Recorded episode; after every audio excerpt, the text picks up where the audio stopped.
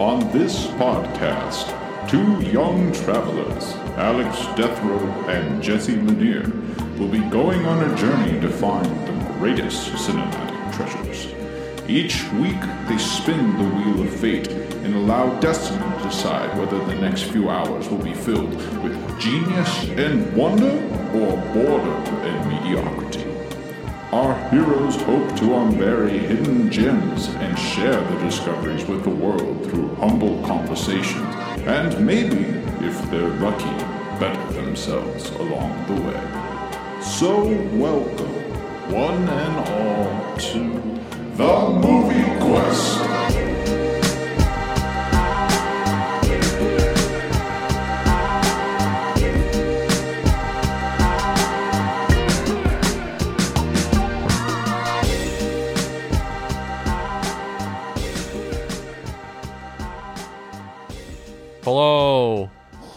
Welcome to the movie quest. What uh what episode is this? Uh, 12. It's 12. Twelve? Oh cool. Last one was Pretty 11. cool this one's 12. Uh Yeah, pretty cool number. I'm trying to think of what's an athlete. This good. 12 months in a year. Twelve. Wow, I Uh, can't think of an 12 athlete right now. So- I can't 12 think of an I'm trying to think of an athlete athletes. with number twelve. No, I can't think of one. Um, Anyway, December's the 12th month, which is what Christmas is on. that's true. 12 times 12 is 144. Oh, dude, that's pretty good. Those are my 12 facts. Yeah, it's episode 12. And the la- what was the last one? Oh, the Deer Hunter. 11? Wow, this is a Yeah. real one-two punch right here.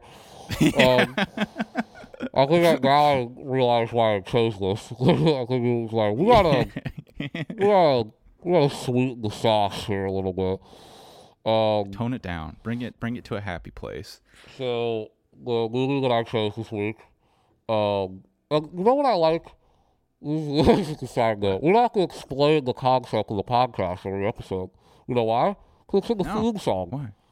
It was great. yeah, it is. the theme song explains everything. You're all caught up. You know? I Yeah, love it. We're, we're on the we're on the same page. I love no it. We just get right anymore. into it, talk about the movie, and talk about, you know, whatever we want to. It's great. What a what a development. I like it too. I like it too. Um, It's a it's a huge huge innovation. Huge innovation on our other podcast, the other one, the lesser one, you know. Um, but yeah, so it was my choice this week, Alex. My, my name's Alex, and that's Jesse. Um, I'm Jesse. and today I chose The Emperor's New Groove, which was Hmm. released in December thirteenth, two thousand. Um, the Yeah, year the grand year 2000. Um, Uh, that's also when Dinosaur came out, which we we've reviewed Dinosaur before. yes, that is classic from the right. year 2000. Dinosaur, that piece of shit. It's a bad movie. it's a bad movie. I'm sorry if you grew up with Dinosaur and you're listening to this and you're like, I can't believe they called a childhood classic a piece of shit. Rewatch it. It's really bad. It's just it's just It's the nostalgia. incredibly boring. incredibly even boring movie. Um. Anyway, but yeah, this is um, The Groove. This is a Disney animated film that came out in 2000. And if you listen to this podcast before, before we talk about the movie, at least I do, Jesse does too, but like to set up, set up the movie, and like who directed it, you know, the historical context of the, the film, who's in it. What the hell is this movie? What the fuck is this movie? Yeah, what Uh, the fuck are we actually talking about? The Emperor's New Groove is an animated film starring David Spade, uh, directed by a guy named Mark Dingle, uh, Dingleberry, Mark Dingle, uh, and what's interesting is that um, this is a 2D Disney animated film, and this is the thing that I wanted to open up with is like just the history of Disney in general, like at the time this movie was coming out because I think it's really interesting. So, if you guys know, I mean, if you guys know anything about Disney in general, the, the animated film films, obviously absolute classics for decades and decades and decades. Uh, Yeah, but what's interesting about stuff. the, the animated uh, side of things and and just in general, throughout the years, you know, the first Disney animated movie, Snow White, in 1940, so you have this amazing run of animated movies in the 40s and the 50s with Peter Pan, you know, Pinocchio, Bambi, you know, all those All our classic favorites. films. The whole gang. Love those movies. And then you have the 70s, like Fox and the Hound, and um, The Jungle Book, uh, The Aristocats, Robin Hood. Robin Hood's a, a great movie. um, and The Black Cauldron, to start Sounds the weird. 80s. Now, what's interesting is Yeah. you start, you see these regimes. There's different regimes that have come in and management that have come in. And the 80s was, a, Mhm. was considered a dark period for the for Disney animated movies. Not meaning that they're not they're not bad by any stretch of the imagination. Black Cauldron's cool movie. The Great Mouse Detective slaps. Okay, that's an awesome movie. Oh yeah. Uh, I didn't know that one was um that one was a Disney official. I kind of Yeah. thought that was a different animated yeah, thing. I, it was That's actually really directed by the guy who went on to make um, some classics in the '90s, actually. Um, but That wasn't Don Bluth, was it? no, it was Ron Clemente. Ron Clements. And he went on, he Yes. directed um what did he direct? I directed Aladdin, I think. Yes, yeah, Aladdin. Okay. Um He's but a good director then. and then Oliver and Company, which I've never I've never seen. Uh I know of, of but the Black Cauldron, the Great Mouse Detective, Oliver and Company, those were uh, bombs. They did not do well for Disney, and they was kind of like a dark period for them until The Little Mermaid came out in like the late eighties, and that was like Wow. the start of what I would say is one of the greatest runs uh, any like studio has ever had um, in terms of quality, influence, box office. I'm just gonna Yeah. run these off because it's absolutely absurd. So The Little Mermaid came out 1989, and then it was followed by The Rescuers Down Under in 1990, which like, you know, I think there, there's fans of The Rescuers, but it's I not. watched that a lot as a kid. I Yeah, like those. it's very not fun. A, not, I not one like those too. banger films. No, not one of Yeah. the, not a not like a classic by any means, you know. Right. And then you have Beauty and the Beast in 1991, Yeah. That's a classic. Aladdin in 1992, The Lion King in 1994, Pocahontas in 1995, The Hunchback of Notre Dame in 1996, Hercules in 1997, Mulan 1998, Tarzan in 1999. So that's a crazy run of films. Um, Yeah. Especially Beauty and the Beast, Aladdin, The Lion King. Like, I mean, Yeah. how yeah, you can't crazy. get that's a trifecta. Are you kidding me?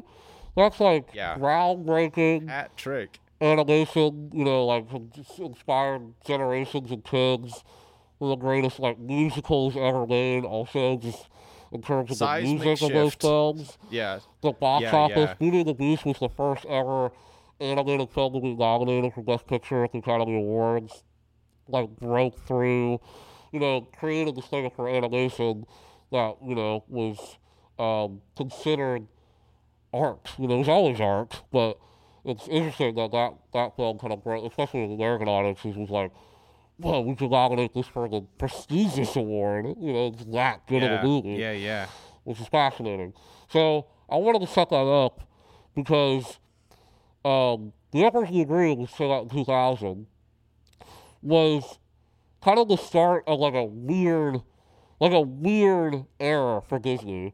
It was only the, the string after this movie of uh, three or four more 2D animated films, and then they they went they all their chips in the in the 3D animation, and uh, Yeah. they stopped making 2D animations after this uh, pretty bad movie uh, called Chicken Little, which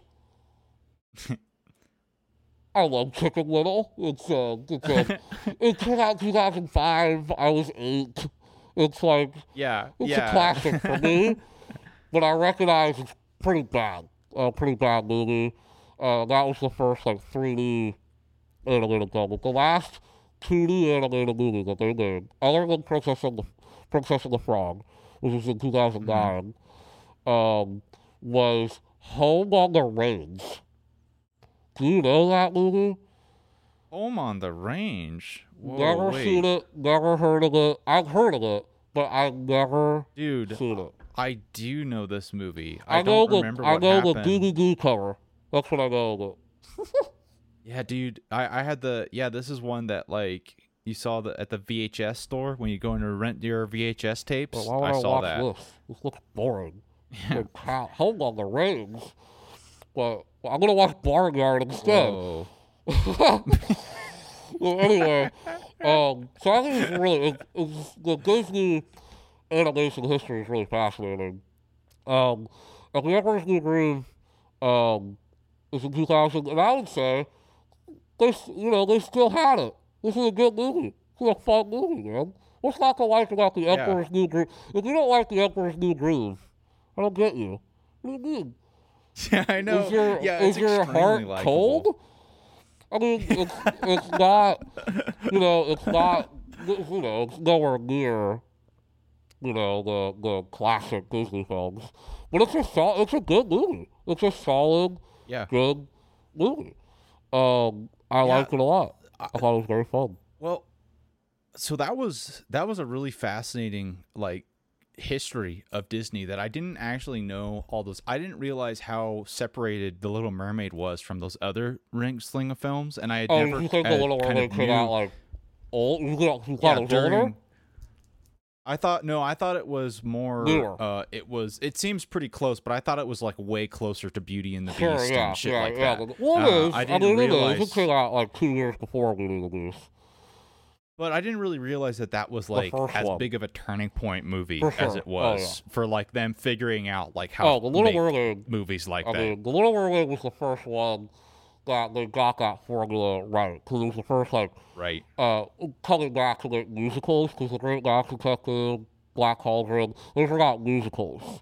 Um, and they came back to musicals with the Little Mermaid in a huge way. You know, Th- that's Yes, some of the best music, way. best music in, in any animated Disney film is Little Mermaid Yeah. for sure. So uh, the other piece of history I know about Emperor's New Groove is about its production, which I think is really fascinating. Which uh, on two levels, just because it's it's int- it's an interesting a production hell story, which are always fascinating to me. Mm-hmm. yeah. And then for two, it actually has an interesting tie to like meme humor, which I think Yeah, we might yeah, talk yeah, about totally, like yeah, in, in this film. Um, like when we're discussing Yeah. it. But do you know about the production of this movie at all? Have you heard about it? So, apparently, Emperor's New Groove, when it was first slotted for production, was supposed to be a movie called Empire of the Sun or something along those lines. And it was to be directed The by Empire the of the guy. Sun is a movie. I don't think it was called that. It was that's a movie directed by Maybe- Steven Spielberg, starring Christian Bale in the late '80s.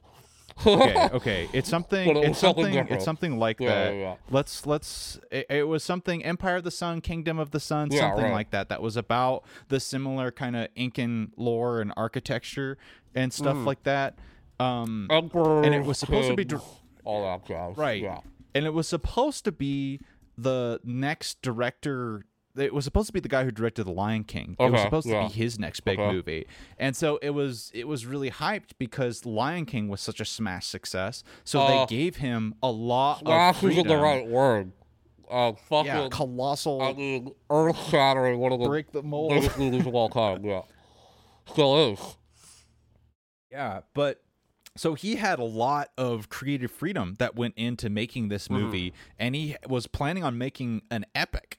Um, but as he was making it as he was making it there was some turning points there's a there's kind of like a um, hard to find documentary that talks about Yeah. this i think it's called the the sweat box Uh-huh. and i think disney does not uh, distribute it very well they kind of keep it Okay, under yeah. wraps because it's like a really it's really into sort of like the It kind of takes really a little toxic- bit. Yeah, right, right. Yeah of and situations of the of the thing. But it's interesting because immediately when you hear something like this it sounds like okay this is yeah. a recipe for disaster you know? And what happened is that so they put a whole bunch of work into this first version of the movie and then that was like this isn't working it isn't coming together. They the the guy the the lion king director. Left the project and they did a hard pivot but it was supposed to be kind of like pocahontas it was like supposed to be like a yeah. historical Right, epic right, drama right. with like this huge like this love story and it was it was going to be more Okay, serious yeah. um and then they did this massive yeah. Yeah.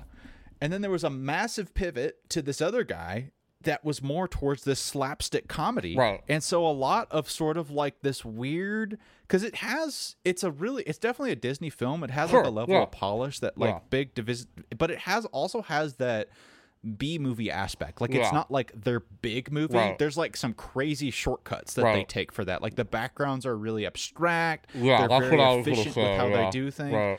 um but um and then it just transformed into this wacky slapstick right. thing that's very like SpongeBob esque Totally, in its humor, Yeah. you know, with like uh, some absurdist qualities to it.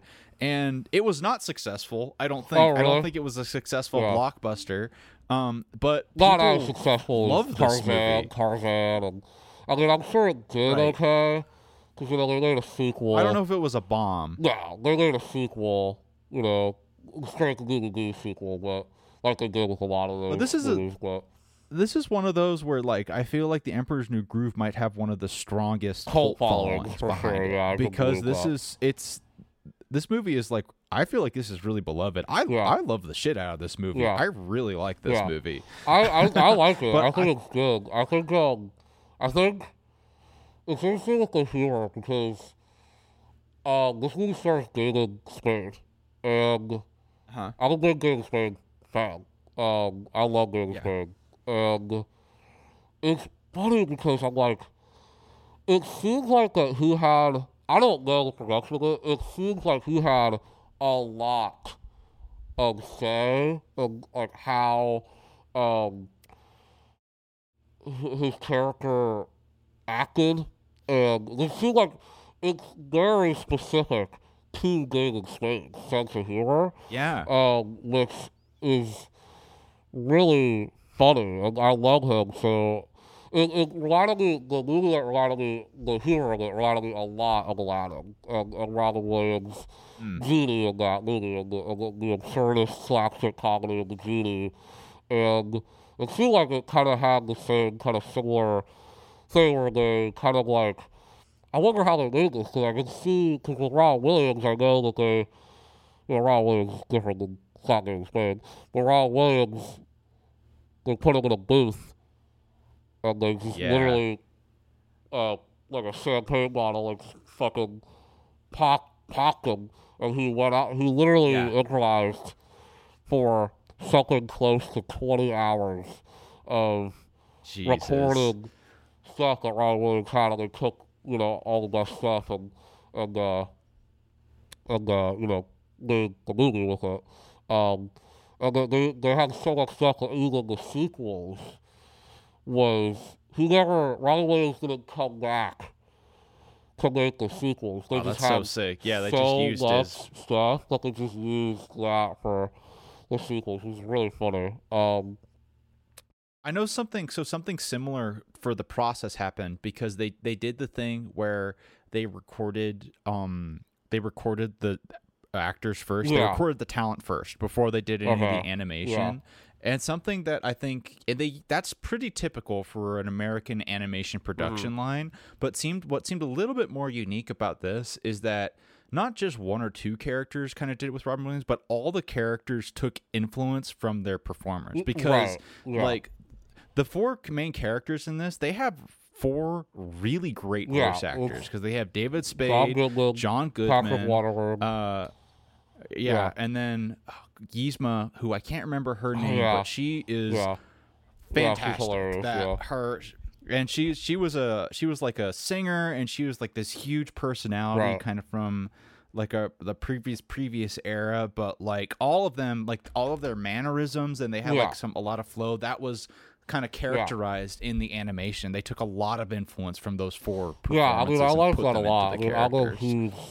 fan, so he's just, and it's funny because he, you know, he's, he's a guy who's had a weird film career. Like, he, he hasn't really, I mean, Collingwood is an iconic comedy, and he's incredible in it. Mhm. Um, but he never really, he had like a movie called Joe Dirt, which is like, okay, it's not great. I watched that movie. It's all right.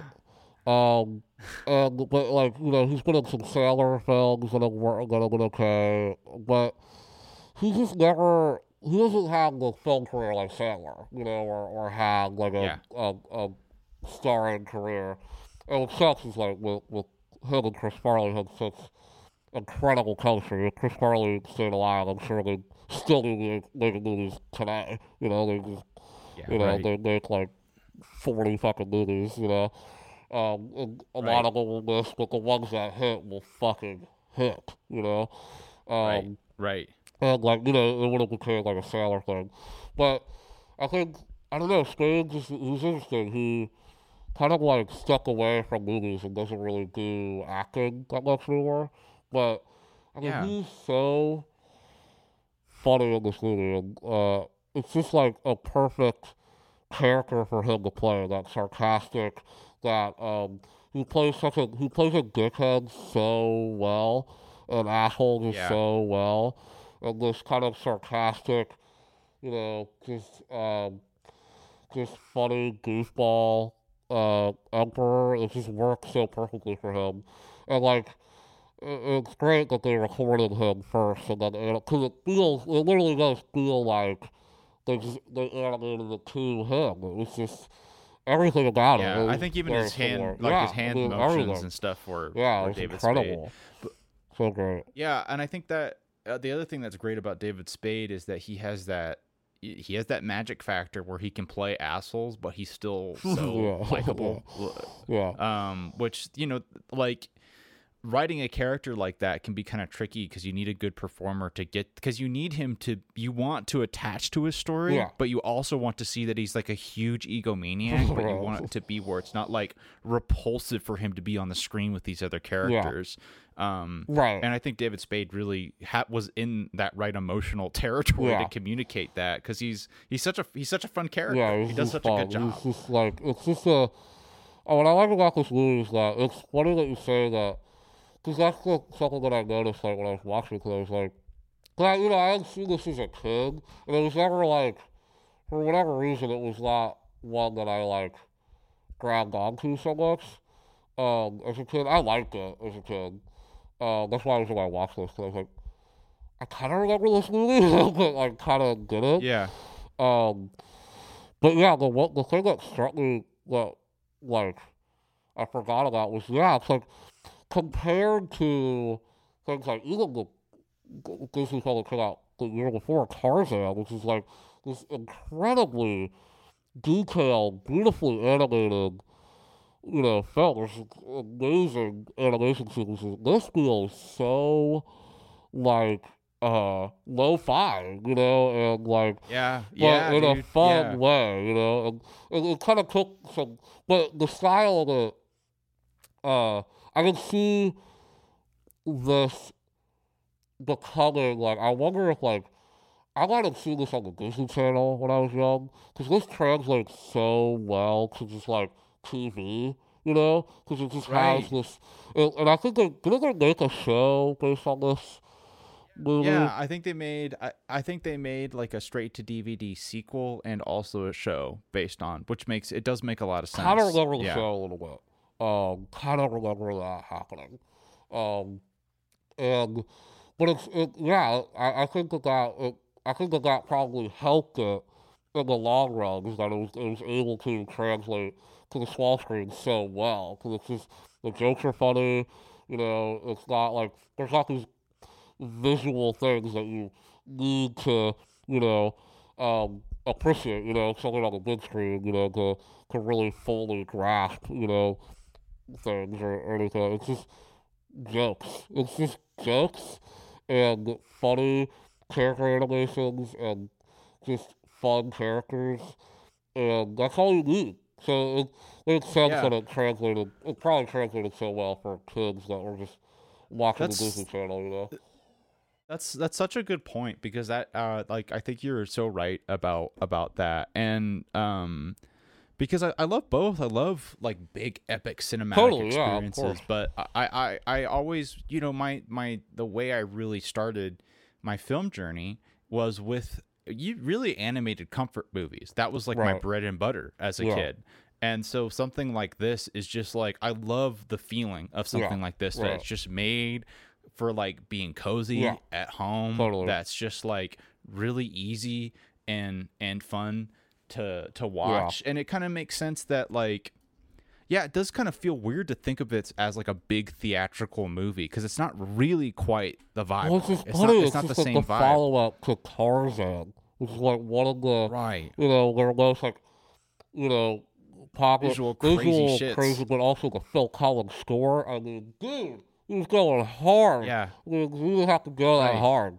Like it's a big movie, and then this is the follow up, which is kind of like a goofy, fourth wall breaking, kind of like uh, um, in a lot of ways almost like satirizing, kind of like Aladdin in a way. Like there, there's some like beats in Aladdin that kind of reminded me of this, and like how they kind of satirized that a little bit was really really fun, which is like completely different for a movie in 2000, an animated movie in 2000, let alone Right. Disney kind of poking fun at themselves in a way. It's not like totally satirical, but there's definitely like an edge to it, you know, which is which is fun, you know. Right. That's it's and it's really interesting because it's like probably why that emerged like cuz because it was following Tarzan, you could never plan to make a movie like this. So that's what I think is kind of interesting about like the production Well, they hell were behind planning that. on it's like- making a big epic, you An know, epic, movie. yeah, right. right. That's funny. Yeah. But what but what happened is that as they were making it, like this Uh-uh. turned into the movie that was way more compelling, and they were just like, "Let's go with this." Well, like, that's this good. I is- mean, this is that's this is interesting. studio, you know, that's good, just uh, foresight to be like, okay, this is a working, let's pivot to something, you know, and, and you know, make this instead, you know, and, try to, you know, not force something that's not working, you know, and then put this thing out that you're not proud of, and then fucking, right you know, it's it it's it's interesting because it's like it's like I think it's also goes to show how impressive it was for the the new team that kind of took over and had that idea. What was the um, timetable that they were able to uh ridiculous Yeah, is what it was. super I don't know the yeah. exact dates, but Yeah. it was like like most of the production was spent on making the film that didn't happen.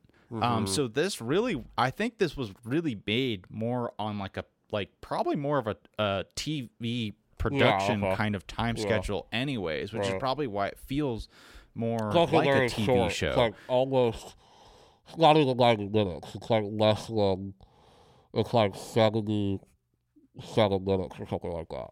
yeah, Yeah. Uh, it's a it's a it's a quick it's a really quick sprint. Yeah. Which you know that's something too, which like I kind of like. Uh, I'm impressed by this movie too because of how it's such a short, contained thing with all of these potentials to go wrong. Yeah. But I always I, it's very satisfying for me to watch. I always Yeah. feel very satisfied with the story and the arc that they go Yeah. through.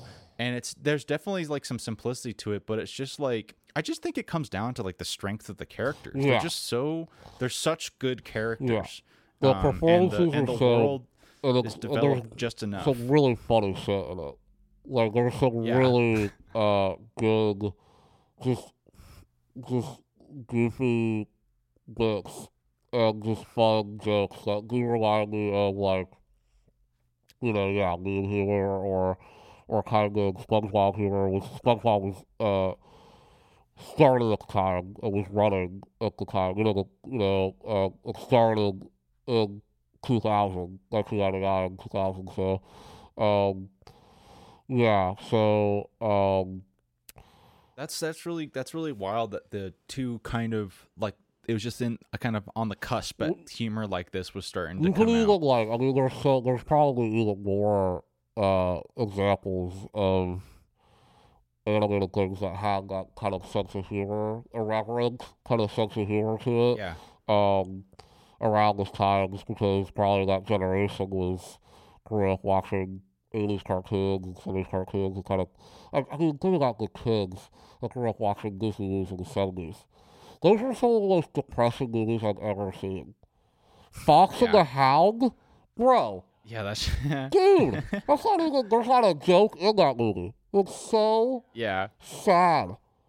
It's beautiful. it is unbelievably beautiful. It's I'm gonna out myself right now. If there's if you know, there's people have questions like what's a movie that every time every time you watch it you cry every time? Fox and the Hound. Every Yeah. single time I watch it I I I'm like a mess. Like I can't like I have I don't watch it a lot for that reason. Because there's a couple Yeah, scenes in that so movie that are so I mean when he when he, cop spoiler I guess, but when Copper's mom leaves him in the forest and drives away because he's older, he's a fox, and Mhm. she has to let him back into the wild. The music in that scene. It's like a perfectly directed sequence. Like it's genuinely Yeah. like like an incredible cinematic sequence. But like just it fucks me up. It fucks me up. And then in the end is it's a beautiful movie, but like think about it. There's the the kids that animated this movie watch that, you know, and like watch Yeah. the, the Black Cauldron, like 1985, it's like dark as Yeah, that was fuck. edgy. Yeah, so I think that they, you know, it- all Yeah, of think those you're onto 90s something, movies, yeah. including Aladdin, Aladdin had a great sense of humor to it, you know, and, you know, The Lion King, also with Timon and Pumbaa, and there was like this great, more fun kind of injected into, into these movies in the late 90s and the two, even Lilo and Stitch, which came out, you know, a couple years after, um, Emperor's New Groove, which is, uh, again, I really like the and Stitch also. And that has a I like that great, movie too. it has a great sense of humor to it too. It's very fun, you know. Um, and it's funny to see kind of this because like Disney films kind of became more lighthearted, you know, as they as they go. I'm sure like in the 2010s and stuff, things like Zootopia, which were very, um, you know, mature and, and but had a great sense of humor to it also. But it's interesting Yeah, yeah, to see these yeah. uh, animated films, the classic ones that, that we grew up on, you know, like this and Aladdin and Beauty and the Beast and stuff like that, like how that shaped the sense of humor to to us, our generation, the millennials You know, and, and Gen Z, you know. That's interesting because I feel like that uh, you've really identified that really after the success of the humor in Lion King, it's never really been removed from No. any Disney film. You know, like that's Well, that that's was the same that, thing the for big criticism of the Black Cauldron. They tried to make this, you know, I think the Black Cauldron's like PG thirteen. It's like a, it's like a mature, more mature animated film, and they got a lot of, uh, you know, complaints and a lot of from from parents that you know right. That scared a lot of kids. That's That scared pretty, a lot of kids. I mean, it's it's no joke. I mean, there's some shit at the end you're like, oh my god. Even if I see it now, I'm like, holy fuck. Even as a kid, it's like a little distressing, you know.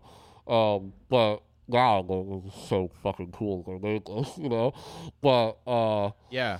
But yeah, I mean, it makes sense that they kind of like after that film, they kind of went like this direction, you know. Yeah, and actually, um, you know, the the humor it actually functions in a very similar archetype where like there's the two Emperor's New Groove humor functions in a similar archetype to uh Lion's King with like Kronk and Yzma, Yeah. who Yzma is voiced by Eartha Kitt, who is so Okay, yeah. awesome. Which like that like that's another duo. I think that they might be like the best part of the Kronk movie to yeah, me. yeah, like yeah, yeah. Well, that, the sequel's Yzma, Kronk's I- think there's People love Kronk. Yeah, dude. Like he he he yeah. was he really he became the fan favorite for sure. Yeah, he's, he's Um. Yeah, but yeah, it's interesting. This was really um I guess this was like the first one that was I can't think actually of another. Is there another Disney movie that's like purely comedy focused? Because this movie is See. a comedy. It is a yeah, comedy comedy focus. through and through. Chicken Little pretty. A comedy. Yeah, I mean, Chicken Little's not trying to be. Yeah, I mean, I guess not. I mean, I, I guess this. Yeah, I mean, this movie's straight up. I mean, like joke, joke, joke, joke, joke, joke, joke, joke. I mean, there's no kind of. There's not even a character in this Like, movie that's like supposed to be taken. Even the villain is like goofy, you know, like you know, um, Yeah. her, her and Kronk are, are total goofballs. Like they're, they're, they're you know, the, the whole plot of the movie is that they they try to kill him and they instead turn him into a llama and then chase him Yeah. the whole time trying to kill him. Um, it's very funny, you know. It's, it's played for jokes all the time. It's never, never like there's no actual threat. Even at the end, as great as that sequence is when they're, you know, running away from from them and they're drinking all the potions and they're turning into he's turning into different animals and and uh, you know, Yeah. turtles and whales. That's what I hear bits when he turns into a whale Yeah, that And, was uh, great. he the space surfer goes uh don't even don't even say it. You know, like like he's gonna say like I'm as big as a whale. Which is very very funny. I mean that's like a very funny that's like the thing, it's like only like I don't know, like comedians could kinda like even like come up with a bit like that. You know, like it just seems like Yeah. I just would love to be in the room with the directors and the writers like coming up with these As bits, working that know? out. Yeah, it's just yeah. like- yeah, yeah. very funny. Um, and even like when you know uh, John Goodman's character, I can't remember their names, but uh, Pacha. Pacha, Pacha, Pacha, Kuzco. uh, he tries to get um, what is his name's fucking Kazoo, Kazoo, right? Or Uh, Kuzco. Kuzco, Kazoo, Kazoo. Kuzco when he gives him CPR, and he's like, yeah. I didn't kiss you, okay? So it's, uh, this wasn't a kiss. it's just like fun, goofy stuff. It's never taken seriously. There's the, even in the moment when like, even but it was funny because it works because when Pacha and, and uh, Couscous are are they become friends, you feel it. It's great. You know, it's like it's very Yeah. like wholesome and fun and and you know, I like it that they didn't overstep. They could have. They kind of. They could have. What's impressive is they could have tried to like overstep this movie with like, um, you know, the the movies that pre- the, the Disney movies that came before it, like, you know, these heavy themes like Beauty and the Beast and and Lion King and shit. It's like they didn't care. It's like we're trying to make a fun, goofy romp. Like we're not trying to. We're not trying to be. We're not trying to be Lion King. You know, this is our Yeah. own thing. You know, which is great, and that helped And a I- lot.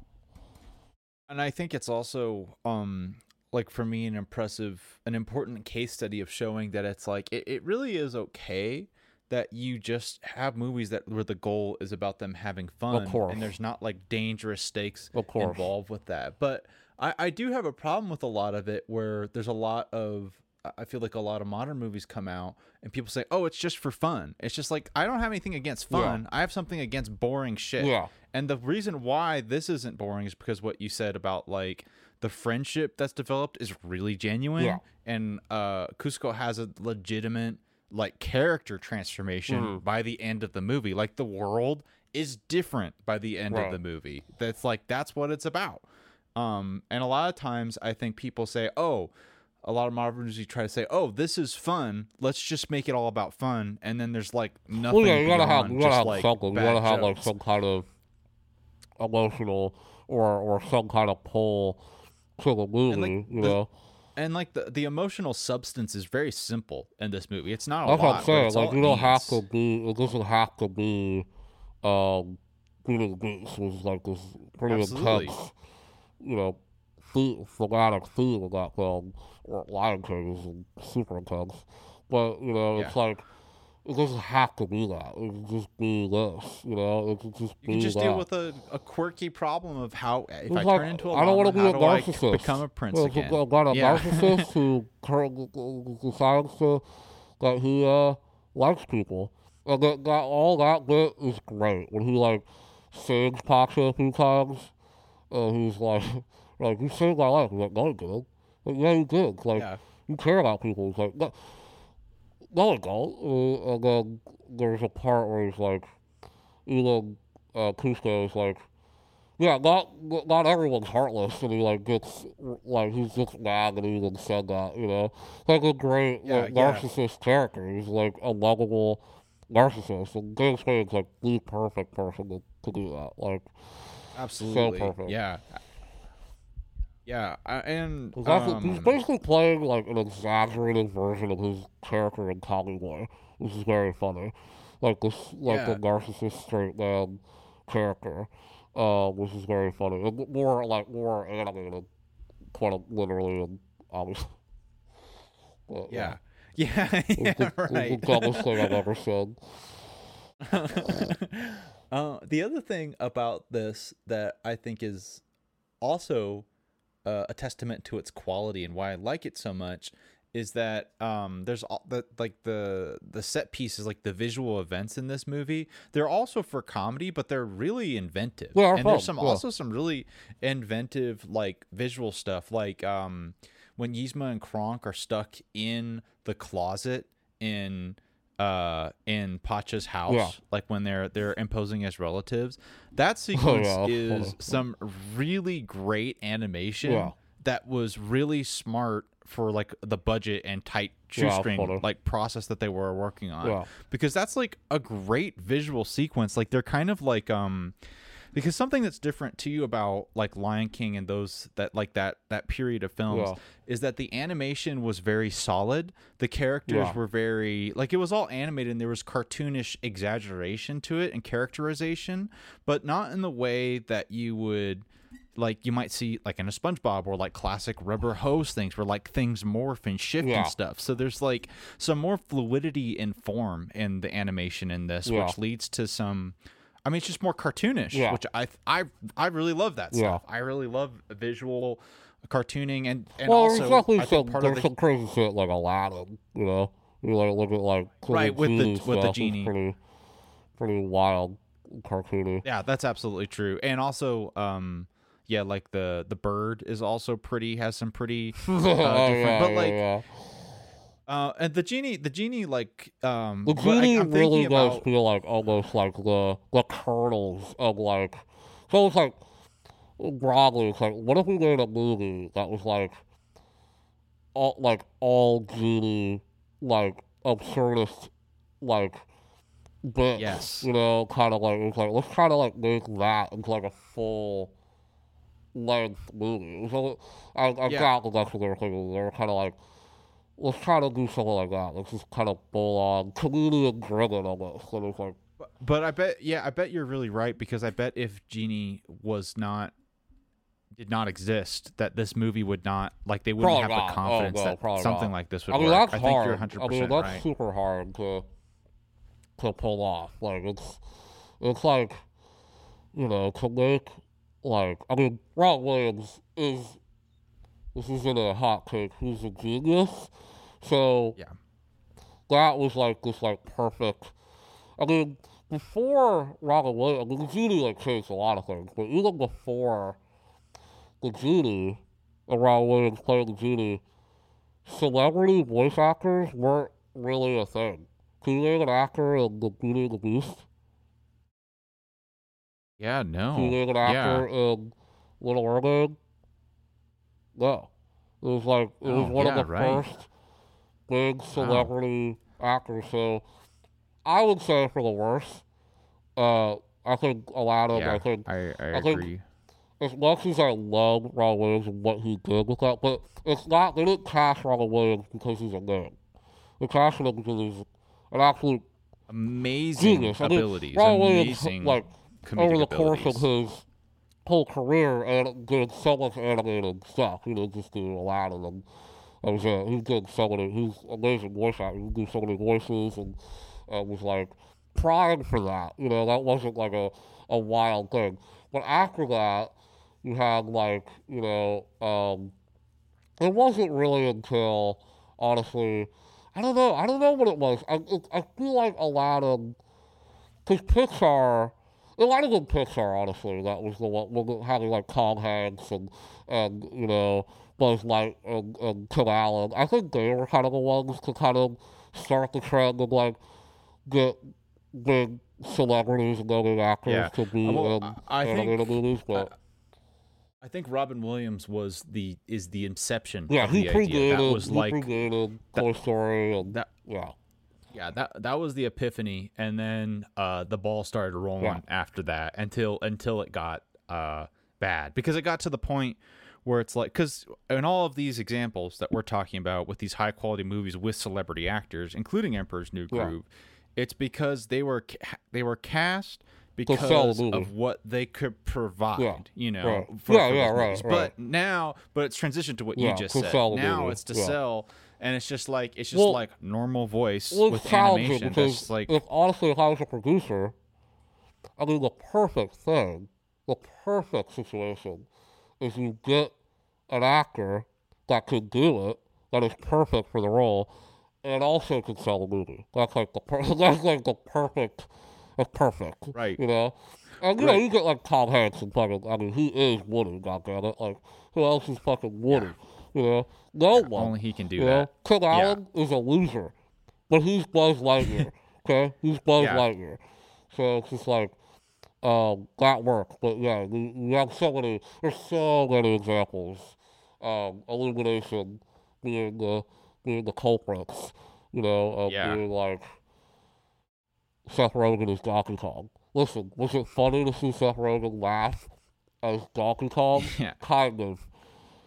But does does he fit the role of Donkey Kong? No. Because Chris Right. Pratt took the role of Mario. He was fine, but no. You know, it's like Yeah. you could have, if you really wanted to make this feel like authentic and really to Mario, casting the real guy, motherfucker. I mean, what are, what are we doing Yeah. here? I mean, and I get, I Or- get the or if you idea that voice could have been annoying for an hour and a half. Like I get that, but there was a way to do it, and and you know, they decided not to. and I think I think the the other way because the thing about it that that really makes it feel like it has no soul is that it's like okay we're going to put out like this animation and then we're just going to get a person who has a big Mhm, name to just like puppet the role yeah. and it's just like what we want is what we see in Emperor's New Yeah. Groove. You have a relationship between the animator and the performer because actors, live action people, like it's an adjustment to do voice acting, but voice acting is Oh, yeah. still it's still Yeah, oh, acting. for sure, So yeah, you can totally. surely you can translate that skill if you have like a good director and someone to get in there. Totally. It's just like there's no reason why that relationship can't work. Yeah. It's just about the fact where it's like um it's very clear when it's marketing Yeah. versus um like something else. Yeah, I mean, Um, Illumination, all those movies are, I mean, except with the exception of Steve Carell's. Gru is pretty awesome, but Yeah. he's putting on a voice. You know, it's like, Right. you know, Well, Steve Steve Carell's a good example of like a celebrity actor who you can kind of feel has the capacity for Yeah. like animated right, for kind sure. of I roles. mean, he you also know? voiced like uh, he can. The squirrel Over the Hedge. Who made that? Was that a DreamWorks movie, Over the I Hedge? have, oh yeah, I, think I think it I think it was. was. That's another weird one. I Um, haven't seen that movie in fucking years. I used to watch that that, a- so much as a kid. Holy fuck, dude. yeah, that was like a momentary phenomenon, wasn't it? That was Over the like Hedge, a- yeah, it was a big movie. yeah, It was like 2007 I mean, that was like a- yeah. Oh wait, I'm just looking up over the hedge. Does Overhead have Bruce Willis? Yeah, like, he's the raccoon star. He's the fucking. He's uh, Wow. yeah, it's him. Uh, David Schwimmer from Friends, I think, and then Steve Carell, and then like, I think Wanda Sykes is the skunk. I hate that I know this. Yeah. Anyway, uh, yeah. it was like Yeah, but, that, uh, Shark Tale. You know, Will Yeah. Smith is that f- that fish. Like, Shark Tale? Oh, he's the star. He's the shit, guy. dude. Yeah, dude. Martin Scorsese, Martin. Scorsese as the blowfish in Shark Tale, perfect casting though. Jesus You don't- you Christ. know that? Well, I did not know that. I haven't seen Shark Tale Dude, in a really long that's time. the best part of that recognize it. movie. The blowfish is played by Martin Scorsese, who does not act, which is hilarious. Yeah. And then he's friends with the shark, who was played by Robert De Niro. So it's awesome casting. awesome. That Robert De Oh, Niro so and Martin. Scorsese are in Shark Tale and they play um but just you know it's a it's it's a funny argument because it's like it's not like it's not it's like I, I love these actors I love a lot of these celebrity actors because they're really fucking good at acting um but there is it's it's it you can be so tasteless. distracting. You know? You don't want to be Yeah. distracting. you know? the big the big thing and because the, the the big thing about what talking about why emperor's new groove maybe shouldn't work and why it actually does a big part of that too is just because of how good the voice performances Yeah. were and i think the conversation the problem of like bringing up like with the like the plague of celebrity casting is that it's pushing out voice acting talent Right. essentially you know it's saying instead of experimenting with voice acting which the ones we labeled is like steve carell who did a good job he wasn't steve carell No, he yeah, was putting the on a voice. character Yeah, right. Uh, But the problem is, is when we have these characters who are like being them. Basically, it's like it's like Simpson cameos in these Yeah, things. It's like, oh, haha, that's that's that guy's voice. It's like I don't want that guy's voice. I want his performance as this character. Yeah. Um, because even though I would say Family Guy. Simpson doesn't do that shit, Family Guy does that shit. Right, right, Yeah. right. Yes, yes. That's really the egregious. Yeah. That's really the I have to egregious thing. I, Simpsons. They. They're, no, yeah, not not not to mean not all to those guys, Simpsons. those I are just like mean true fucking voice actors. All those guys, there's no celebrities at Yeah. all the. The uh, yeah, I was just thinking about like uh, just like the the joke cameos, which are which is very funny when they do cameo stuff in The Simpsons. It's very You funny. know what's funny is Uh, like they don't right. get like the like they're saying that one of my favorite Simpsons gags of all time is Arnold Schwarzenegger is like a character, but Uh-huh. they don't. Schwarzenegger doesn't voice that character. It's a it's a guy That's funny. doing an impression Doing of Arnold Schwarzenegger. They never, they don't, collect Gall, they like do it now, but collect Gollum's like, sometimes they'll have celebrity voice, uh, guest stars. Like, they don't do like cameos where they like come up with like one line. They'll, they'll be like in the episode. So if they have like Tom Hanks, they're usually like playing themselves. They're, they're Tom Hanks. Like, they're not like just Tom Hanks, like voicing the other guy. Like, that Tom Hanks? Like, no, like, they usually make it a point that it's like, because they understand, it's like, they're the characters, they're the characters. You don't want, you know, um, you don't want to, like, be distracting, you know, because Springfield is such a world, you know, that, like, having, like, just, like, one of the characters be voiced by, like, Tom Hanks would be very distracting, you know, be like, right. like, is that Tom Hanks? Just have him be Tom Hanks. Like, just, it's not weird, you know? It's it's it's yeah, because that that kind of gets at another layer of it because it's it's true. The Simpsons is not a good example of uh of the kind of problem you know cheap shit. Yeah. because they they're also recognizing like staying true to the story and staying true Yeah. to the world while using those cameo things. But the problem is is that people who don't understand the nuance of like what why it works you know take it and just insert cameos for and then it, it turns into the phenomenon of just like like inside joke easter egg hunting catching references of things like that when it when it's just it's just there. it doesn't serve yeah, anything. Guy yeah sucks. I hate it. um, and uh, um, it's sad because it's like it's like yeah, stuff like Emperor's New Groove and all these things that we like probably has led to more stuff sure, like that yeah, happening. yeah, yeah. Um, but it's it's it's also so it's like it's not that I don't want it to happen because good things happen when you have talented people put in the right place. Yeah, right. I mean, it's, Um, it's yeah, it's interesting. It's like it's and you know, like the majority. I mean, a lot of there's you know so many great animated movies that have like um great lead actor performances that are that are that are like I mean even the Spider Verse films like Shameik Moore is Miles like he's only been in like Mm-hmm. two fucking movies as a live action actor. I I bet you don't even know who he is like as a as an Right. actor. You know. Yeah. um, he is Miles You know, it's like that's. Uh, I'm glad that they kind of went with a guy who's kind of no, no name because that makes that character feel so much like alive because that is him. That's him. That's Miles Yeah. Morales. It's not. I don't. That's not anybody that I know outside of the real world. It's like that is Miles Morales. There's no Yeah, other yeah, character. yeah. You know, it's like that's him. Um, so it's like, yeah. So sometimes it, it really, really works. You know, and, and it's like sometimes it, it can even like, like sometimes like I'm thinking like Toy Story four, like Keanu Reeves is in it. You know, who who plays the Duke Kaboom, who's like the the stuntman Stuntman. which Yeah. is very funny, very funny. It like works really well, but it, the, uh, it's weird because the layer works because it's Keanu Reeves. So there's this weird, you're like, we know that that's Keanu Reeves, but it somehow makes it funnier. Like somehow that could kind of work also, but that's like hard to kind of do. Like when you get like the fact that it's Keanu Reeves doing that character is really funny also, you know. And also that character Yeah, is very funny and, and in the movie also it's great jokes. But it's like just like an added layer that it's like, holy shit, that's Keanu Reeves voicing that character, you know? Yeah, yeah. That that is kind of like that's like a blend where it's just like that that could have gone that could have not worked totally Totally, oh my god, right? yeah, totally. Um, but I agree with you that it was like this really nice.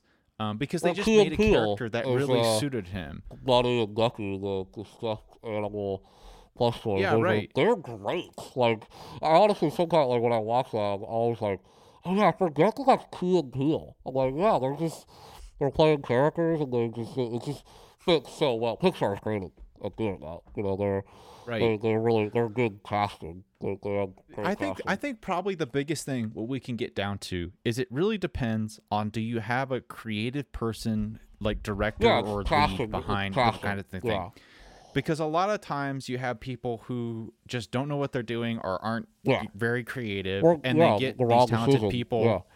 and you can just tell when you have people that like great actors who are just trying to be like I feel like we watched a movie recently that felt like this where oh it was like some moments in knowing where it was just like you're an actor just like figure something out you know things, rip yeah. something for me Well, you know it's the, like you, the you should probably direct them a little example bit of all time, I think, ever is an Illumination movie called Sing. That whole goddamn movie is designed to just have actors just like be characters. There's no reason Reese Witherspoon is a pig. Okay, it's just yeah the the the the appeal is that oh, there's Reese Witherspoon. There's no, there's just fucking and that movie's dog shit. I mean, it's like right animated like right. dog shit. Like, is this? I can't believe this is a movie. It's an insult that you got all these anima- animators to animate this garbage, you know, and, and Yeah. put it in theaters. Like, it's just like it's it's sad. And then it makes like billions of dollars. You know, it's like fuck. Like Jesus, like just feeding kids this fucking slock. You're like, I know write original music. There's not even original music in the damn movie. They're just singing. yeah that's crazy. They're just singing like pop songs. Like just, like dude, like you can't even make an original musical. Like what are we doing here? I mean, this is stupid. It's just like know, cash I hate- grab horseshit, and it's like all. But that's the thing. Every actor, you watch the marketing for that. It's like every, it's like oh, Taron Egerton is a gorilla. you know, Yeah. Matthew McConaughey is a koala. You know, or it's like, dude, why the fuck would I care? You know, like who fucking cares? Like, You know, and there's actually I'm actually thinking of another problem with this celebrity voice actor thing because now it's almost become even in like Toy Story is a good example of this where they made it work, but it's almost become a requirement where you expect right, something right, like right, that in right. there, and you hope it's good, but it's become a yeah, part staple of the, of the part of the archetype now. it, Yeah, Um, Yeah. And it's like that would probably be healthier if we didn't need that. Because Yeah. like again, we're coming back to Emperor's New Groove, the whole reason why I think it's such a fun and cool especially after you bring up the whole history of it, is that man, this is really different than anything Yeah. else that they made. This is really Especially a different time. turn of direction. especially at the And it's- time, for sure. cool because it's like it when you're talking about those movies and that history, it really feels like creators workshopping, right. trying things Yeah, out, right. figuring out what works, Yeah. putting different things in different places, and There are uh, times ex- where it does feel like it does feel like at times where they're like trying to get something like something made, like with the simplicity of the story and stuff like that. Absolutely, yes, the yeah, hu- it the does. It does of it- and the backgrounds being so kind of you know like sometimes i'm like where even are they i'm like what, what you Yeah, know what i mean like so like sometimes it does feel kind of cheap in that way but the thing is it's a Yeah. miracle that they got these great actors and they came up with great jokes and great characters you know that push the movie forward and like make the movie en- entertaining you know um, because if they didn't, I mean, fuck, it was done, you know. But miraculously, they made it work, you know. Right, which is yeah, it's interesting with production because I think if I were in that position, I would have made similar. I would have tried to make similar choices as they did, which Yeah. was sacrifice some of the backgrounds sure, because yeah. I love me gorgeous like Yeah, hand painted backdrops. I love all that stuff. But I've seen some really boring, beautiful movies before. So, I've seen totally, plenty of Trying to make something they're funny still and engaging. boring. Yeah, like you just have to make something, try to make it engaging, like make it, you know. And also, I know we talked about SpongeBob and stuff. I mean, this is around the time also in 2000 when animated shows were like, I mean, the late Yeah. the 90s was like a fucking like renaissance of like, you know, Cartoon Yeah. Network, Nickelodeon, like all these great, like almost like groundbreaking, you know, boundary pushing animated shows for, for children, you know, like Rocko's Wonder Life, Ren and Stimpy, you know, SpongeBob. Yeah, yeah, And yeah. So it's like, yeah, I mean, I think that they were just like, let's try to make something funny and engaging. And we know that the audience, you know, kids who are watching animated movies and uh, animated shows, they're not going to feel like that this is, you know, this looks like what they're watching on TV. You know, so it's not going to feel like out of place. You know, it's not going to, Yeah, they're not yeah. going to be disappointed by the look of it, you know? Because it's crazy. It's just, I think, I would, more than the production, I would love to see how they pitch this movie to Disney and convince them that this is going to work, you know? Right, right, Um, right. And I don't even know if they had to do that. They're probably like, hey, we got to get a movie out. You know, this is like, we have this money. Yeah, the only yeah the only piece from like that I, I know about that because I've wondered about how that transition worked too. Um, because I, I think one of the big things is when it the the big epic the, the the history epic they were making wasn't working. I think there was a moment that they you see come up a lot where there was a pitch session for this Yeah. movie and it was like everyone was laughing. The Yeah, humor like, was yeah, really working, yeah, even even in the pitching and storyboarding. so they shit, kind before the actors were even on there. They're like, all right, Yeah, let's put the- into this and try to make this. Yeah. Yeah. because this is this is the thing that's actually getting reactions, Right. and the other thing's kind of like, eh, it could but also cool, they're probably like, well, this like, is also going to take less money to make. You know, if, the, if Yeah, you know what I mean, if we, if we do this and um, yeah, it's interesting. It's fascinating. Yeah, I love hearing stories like that. And it's also great that it came out good. You hear so many yeah, stories about, you know, disastrous things where, you know, um, movies that were never made or, or movies that were made in, in place of that or studio meddling that kind of uh, made it, um, you know, not to the artistic vision or, or whatever. And, you know, whoever was running Disney at the time kind of knew what he was doing, obviously. Uh, you know, Yeah. an amazing run in the 90s, you know, so. And in 2000s, I mean, you know, Stitch is great, and, you know, um, and Chicken Little's a masterpiece, so. yeah. it's funny. It's funny uh, with that period how um I Atlantis, I really like the Lilo one. Yeah. Okay. Yeah. Yeah. So like Lilo and Stitch and Atlantis, I fucking like Atlantis is one Lilo of my favorite Stitch movies really ever. I. Yeah. I love that Never- movie. I don't think Um, I've ever seen Atlantis. Oh, dude, it's so cool. I I really I like got con- I Atlantis. get confused with. Is there another Atlantis movie? Um, well, there's a sequel to Atlantis, Disney one. That that one sucks, butt fuck. Um, Yeah, I feel like are that bad. there, there might be.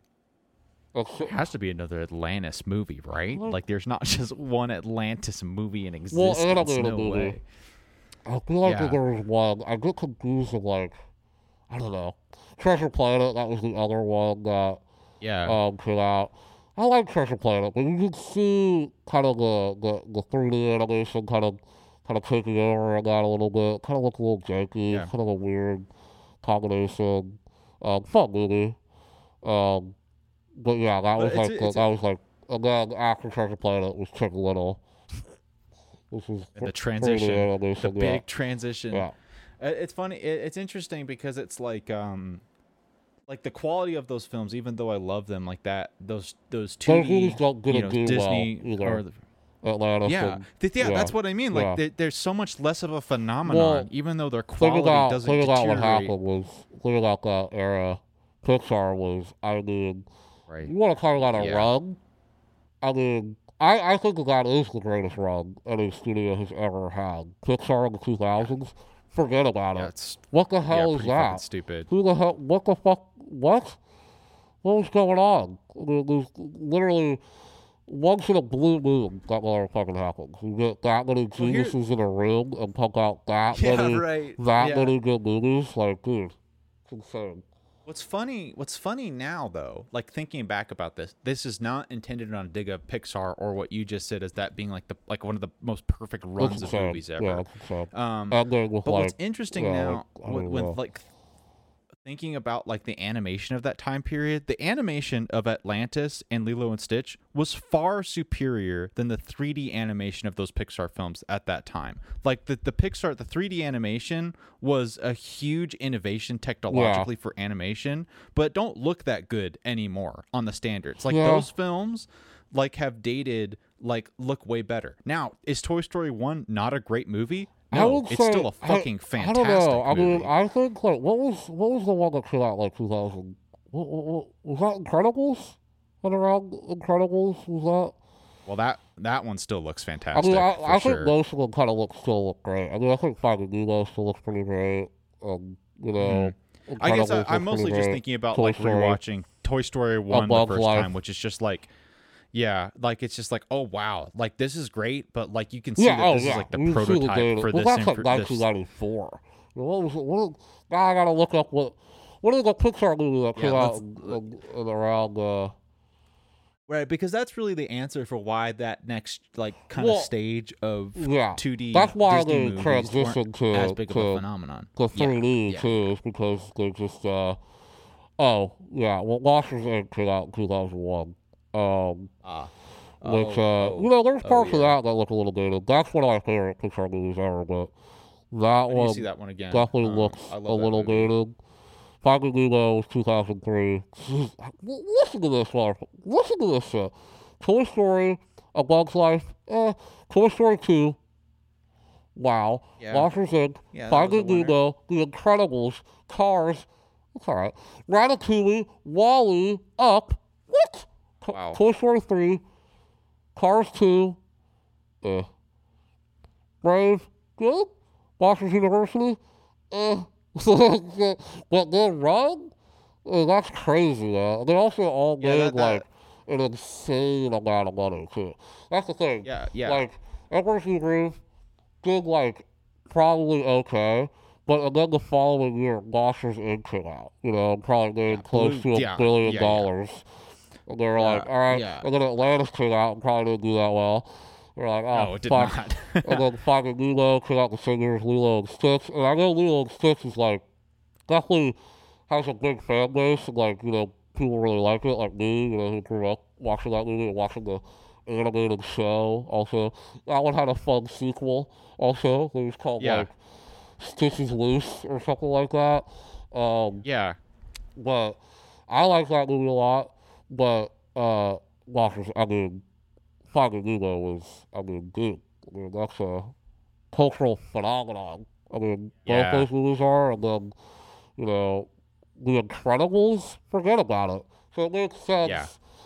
that you know, it's it's it's sad to say, you know, where you're like, it's such a 2D animation kind of, kind of um, faded out. You know, and we don't really get a lot of it, and, and theatrical movies anymore.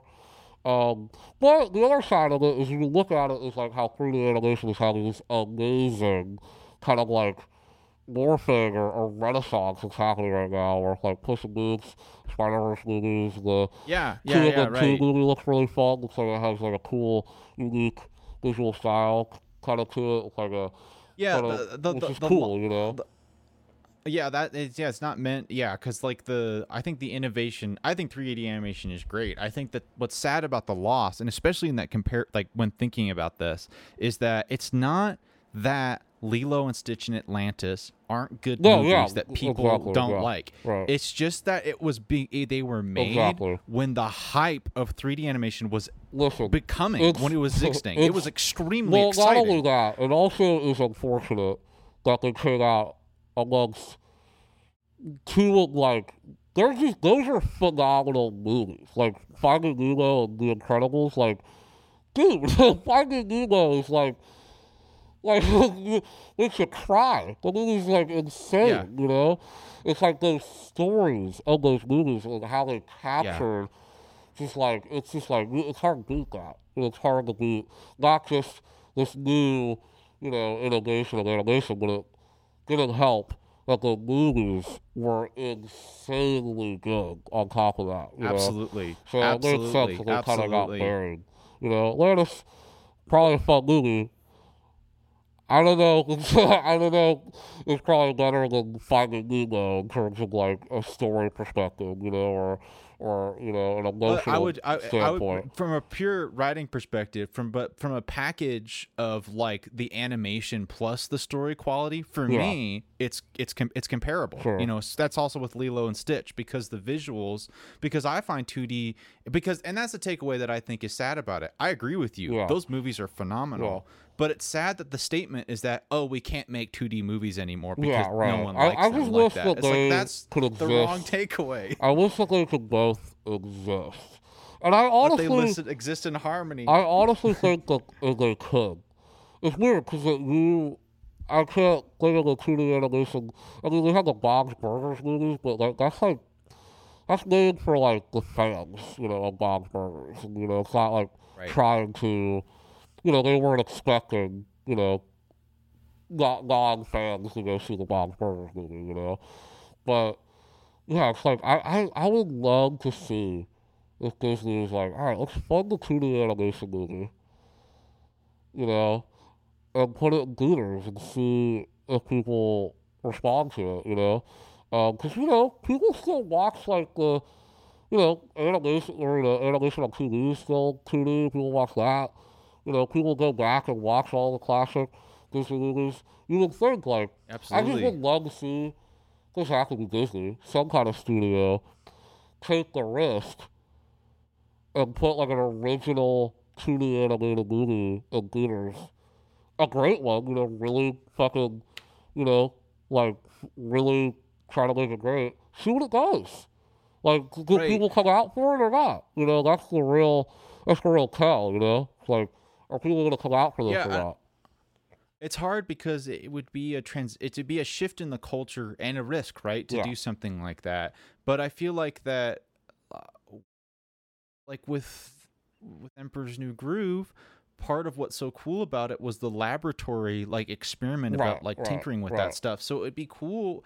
It's like I think there's an audience for it. It doesn't make any sense that that there wouldn't be an audience. Like there there is. there is I definitely mean, an audience like for if it. you look at the responses on the, the those Spider Verse movies have gotten, I mean, people love when there's innovation and there's fucking, you know, cool, new, creative, animated stuff going on. You know, like I, I think, I think audiences would be, would be pretty pumped to see, like a 2D animated. And it doesn't like I'm not saying go back to the 40s. And they, you know, right. I'm just saying make a 2D animation movie updated. You know, I would love to see what that looks like.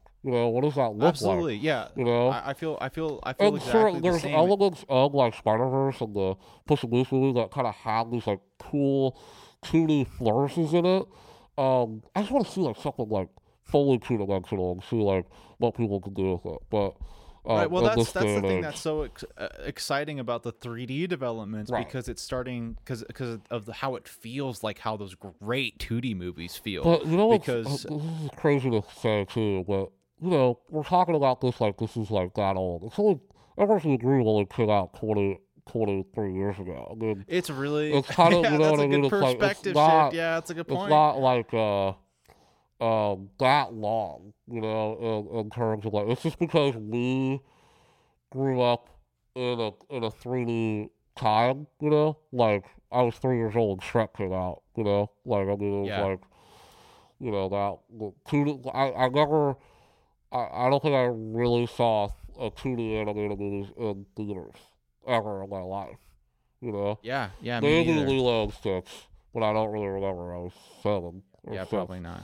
Um, so it's like I think we just have this like nostalgia. I think what it really is, I think people we have nostalgia for these movies, but I think also our generation, who are only twenty, you know, Gen, you know, Gen Z, me when they're when our generation, uh, our generation of animators are thirty, are in their- their thirties and their forties, getting the direct movies, working for Disney and working for Right.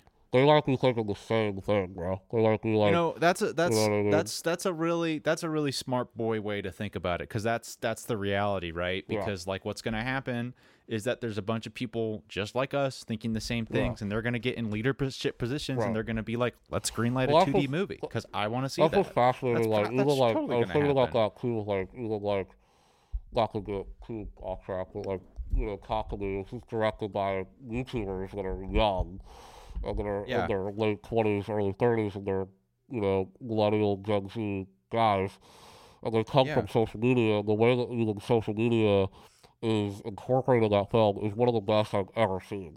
You know why? Because they grew up with it. why yeah and yeah they, they know how they it know works how yeah. it works, and they're YouTubers, and they know not only do they know how it works, they know it on an actually interesting thematic level. And part of the movie is like kind of using social media in a way that is actually how teenagers use it. Up until this point, you know, people that were making movies are in their 30s and their 40s. You know, they didn't grow up with the internet or Snapchat, you know, or they don't actually know how to how to use it. So that's why in a lot of movies, most movies, when Snapchat or Twitter or something is used, it doesn't feel real like how teenagers actually use it because the people that are making the movies never experienced it as teenagers, so they don't they don't know how to deal with it. It's the nuance, Right. it's the nuances of it that make it feel real, right? It's like that make it feel real. So it's gonna be interesting to see our generation like in terms of animation, like what you know, all these things that they're consuming, like Rick and Morty and SpongeBob and like all these things, how that's going to, you know, influence the way that animated films are going to look. Because Pixar, there's a, there needs to be a shakeup in Pixar. Pixar's not doing great, you know. So it's like yeah yeah right I think Elemental work it's resonating same. okay, ultimately did okay, but like i haven't seen it uh, I haven't seen it either, but the visual style, I think people are getting bored of it. You know, the fact that Elemental didn't do well opening weekend is kind of wild to me. Because it's just like, yeah it's just like, one, I think the movie looked like AI generated Pixar. But, um, Mhm. not saying that it can't be good, I'm saying the concept of that seems like you type in, what's a Pixar movie? It's a movie about elements. You know, yeah instead of it feels emotion, like- it's elements. It feels like it feels like Illumination doing uh like the oh fuck what was the emotion movie you know the the emotion one- movie. Inside Out Inside Oh. Out it was like Illumination Yeah, yeah. Oh, yeah, Elementals sure. Oh, kind of sure, feels sure, like Illumination doing Inside. Out which it could be again we haven't seen the movie Yeah, yeah, it's it, just, could it's be just how it it be really good. feels But like that probably contributed to like the audience that got coming out for it. But like yeah absolutely there's something going on.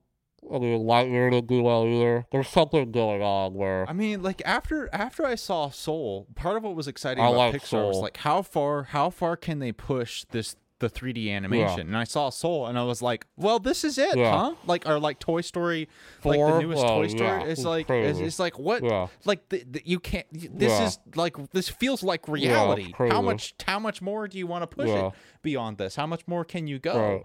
Um. So so yeah, you're But- right. Like we're As much as they're good, the maybe basket. people getting tired of that style. You know, absolutely that literally yeah. could be Which it. is- King and Two's doing really well. The Spider-Verse movie broke the fucking world in terms of box office animated numbers in this. It's like, okay, people clearly are like clamoring for something different, you know, in terms Right. of like this Pixar is just. It's not like their movies are bad or anything. I thought Soul, I, Soul is a, a great Phenomenal. movie. Uh, fucking uh, Turning Red, I thought was great. Like I thought Turning Red also had a cool, unique visual style, but like Disney fucked those movies up. You know why? They didn't put them in Right. theaters. Okay, all the movies that they Yeah. put in theaters are bad, or necessary, or like Lightyear and Elemental. Why you putting these in theaters? Like, put the good ones in theaters. Put the original good Yeah, ones right. in theaters. Not the ones that look like, you know, AI generated Pixar movies like Lightyear and Elemental. You know, like right bro, right like right. put the people like the original Pixar movies. That's why people go see these movies. You know, Which is it's interesting too because it's kind of like a similar cycle to what I was just kind of ragging on with like uh Atlantis Emperor's New Groove and Lilo and Stitch maybe not having quite the response. Yeah. But it's a similar thing. It's just like those were very much in line with I think they're great, but they're very much they were they're the same process as what like things before it were. Right, you know, it's very much in routine, right. 2D animated movie. This is what comes out. Um, and so it's the same situation now with the Pixar movies. Like, okay, Pixar comes out, and it doesn't feel Yeah. like the exciting new thing. Right. It just feels like Pixar is releasing the thing that they do every Right, once in a while. right. Um, Yeah. which is And they've also you know, they do a lot. They've also done a lot more. Also, they kind of ramped it up. Like they used to, Pixar used to have like a movie like every couple, two or three years. Now it seems like one's coming out every year. So I think people like getting kind of tired of it. Eat, And also, they're not baby. consistently great, you know? So it's like, even like Luca. Luca's fun, you know, but it's not like Soul. It doesn't have that gut punch. yeah, it's not like, yeah. Soul. Yeah. Like, Jesus. Like, like, what? you know, movie, what? Like, Soul is the kind of movie where you're like, wow, this was just written by, this was like made for adults. you know, that are like, you're like, dude, this is so crazy, you know? Soul, Soul made me cry a little bit on an airplane. I gotta Yeah. say, I, I tear, mean, I dude, teared the up end on of the that, you're like, airplane. But like, ten year old Alex would be like, huh? yeah, what's You going on with this? Why is he caring about holding this leaf? But Yeah. twenty five year old Alex, I'm like fucking bawling oh my fucking eyes out. You know? Yeah, It's seriously. just like it's, yeah. a movie like that, the nuance, just like cinematically that they kind of achieved with something like Soul. And, you know, like their whole, you know, their great films like WALL-E and, and Ratatouille, like the nuance.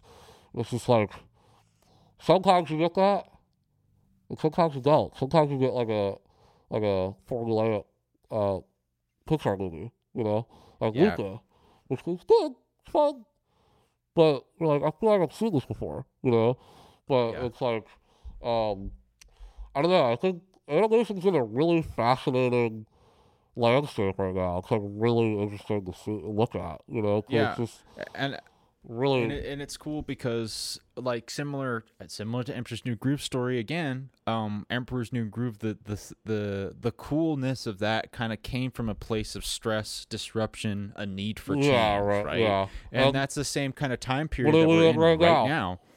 Yeah, exactly, exactly Like, that. It's, it's, There's there's gonna be big changes that happen, I think, in the industry just as a whole. Even like coming off of the Barbenheimer shit and, and breaking box office numbers and doing crazy numbers, and it's just like, right, and it, whoa, And the animation industry is in need of a very similar strike that the writers yeah, and actors are going through right now yeah. because of like because that was a sad thing even with Spider the new Spider Verse Yeah. film which was a, a great success. Like it's really sad Yeah, to hear how bad that those working conditions about that was like. It's like Jesus we need to figure out how to make great shit without killing people. I know it's like it's. It's like it's I know it, it's hard because even reading these things, it's like hard to be like, you know, I wasn't there, and it's like hard to really like get the gist of kind of like what you know these con- Right. you know these conditions are really like.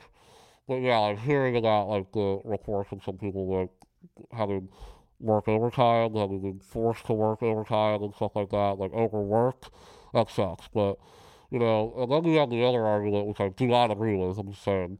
The other argument is like, well, look how great the movie turned out. It's like, yeah, Absolutely. but like, is it worth? It's like it's like the the Stanley Kubrick Shining argument. It's like, yeah, is Shelley Duvall fucked up, and he traumatized that poor woman? He definitely did. But Yeah. that movie is really good. I don't agree with that. I think that the, there's definitely a way to work um, to Right. not do that. Um, to uh, you know, there's definitely you know, you look at even like a company like A24. As soon as the strike happened, you know what they did? They did They did right it. on, they, baby. they paid They up. signed on, and which is even more embarrassing for these big major studios. A24, they don't have the money that Warner Brothers does, and they were Yeah, able to do they it. still did. Yeah. What the fuck Yeah, are we doing here? guys. Like, what, Yeah. what are we doing? So, you see that, that payoff, you know, you don't hear a lot of, so there's definitely, there's, there's ways, you know, and Right. ways. That was another um, thing. Uh, t- talking about like another a zeitgeist movie about like um that really connects with the younger generation, the new people moving into adulthood, like everything everywhere at once. Yeah. One of the cool things about that production is that they really promoted a happy workplace Right, because I right, think I saw them talking about the Daniels talking about how Swiss Army Man was kind of a miserable experience for Yeah. them. They were stressed and they kind of made everyone else stressed and they kind of it was just a miserable experience and they went in They also, everything with everywhere all that at film too, they had such a smaller budget with that movie. It was like one point five million dollars or something like that, and it was their first feature film, so that made Yeah. sense. You know, they, didn't know how Yeah, to, you absolutely. know, like, but it's great. They learned from that experience, and when they got to everything everywhere, they knew what went wrong with Charlie Man on set, whatever went wrong, how to keep morale up, how to, you know, they're good filmmakers. They're good leaders. Like you need a leader. right. That's what a director is. At the end of the day, they're they're morale boosters. You know, keeping everyone on set happy, keeping everyone. You gotta remind everyone, hey, we're making a movie. This doesn't matter. Let's make a movie. You know, this Yeah. is like let's let's have some fun. You know, and, and work hard and you create an environment that everyone loves to be in. I saw some quote that I love where it's like it's basically the idea of if you create an environment where people want to be there and like you and want to be there, they will work harder for you. They will work harder because they love being there rather than if they're scared to be there, they're they're not going to work as hard because they they're terrified. out. They're not yeah. willing to take risks, you know, and, and like, you know, try to step outside and like, you know, if you create a comfortable thing, people are going to work harder and try harder, you know, and to, you know, to make everyone happy and, you know, instead of fearful, you know. Um, Absolutely. so, Absolutely. yeah, and it's it's possible. but I mean, you're right. It's a it's a hard argument because at the on the other the flip side of the coin is that making things that are good is hard and going to be a struggle. Yeah. Like almost no matter what. Like that's part of the process of Well, it's doing also that. So it's hard- about finding. Yeah, what's also hard about the Spider totally, but also hard about the Spider Verse thing is like that's a good movie, sequel to one of the biggest animated, most beloved animated movies ever. You know, Sony. There's so many, there's so many people, studios involved in it, and there's a lot of stress. It's like a stressful environment, you know, where they gotta meet this release date, you know, to to be able to you know, you know, that's important. So studios can, you know, plan marketing, plan, you know, all these deals and stuff like that so they can, you know, push the movie out the right way. It takes a lot of time to plan a marketing campaign.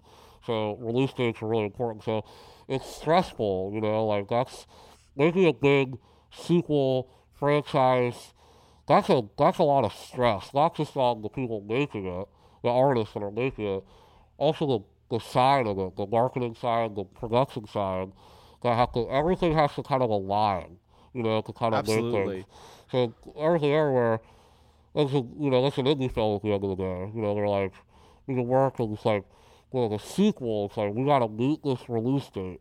And yeah, I mean, if you got a release date and it's like looming, you know, yeah, this is gonna be a stressful environment. You know, it's like, you gotta meet this. You gotta get this shot in by 4 p.m. or you're not gonna be on target, you know, for Uh, yes. You know? yes, So that's that's absolutely absolutely true. I think I think the factor about it about where the corruption and the problem is and why I kind of believe that it was probably more of a toxic environment than it should have been.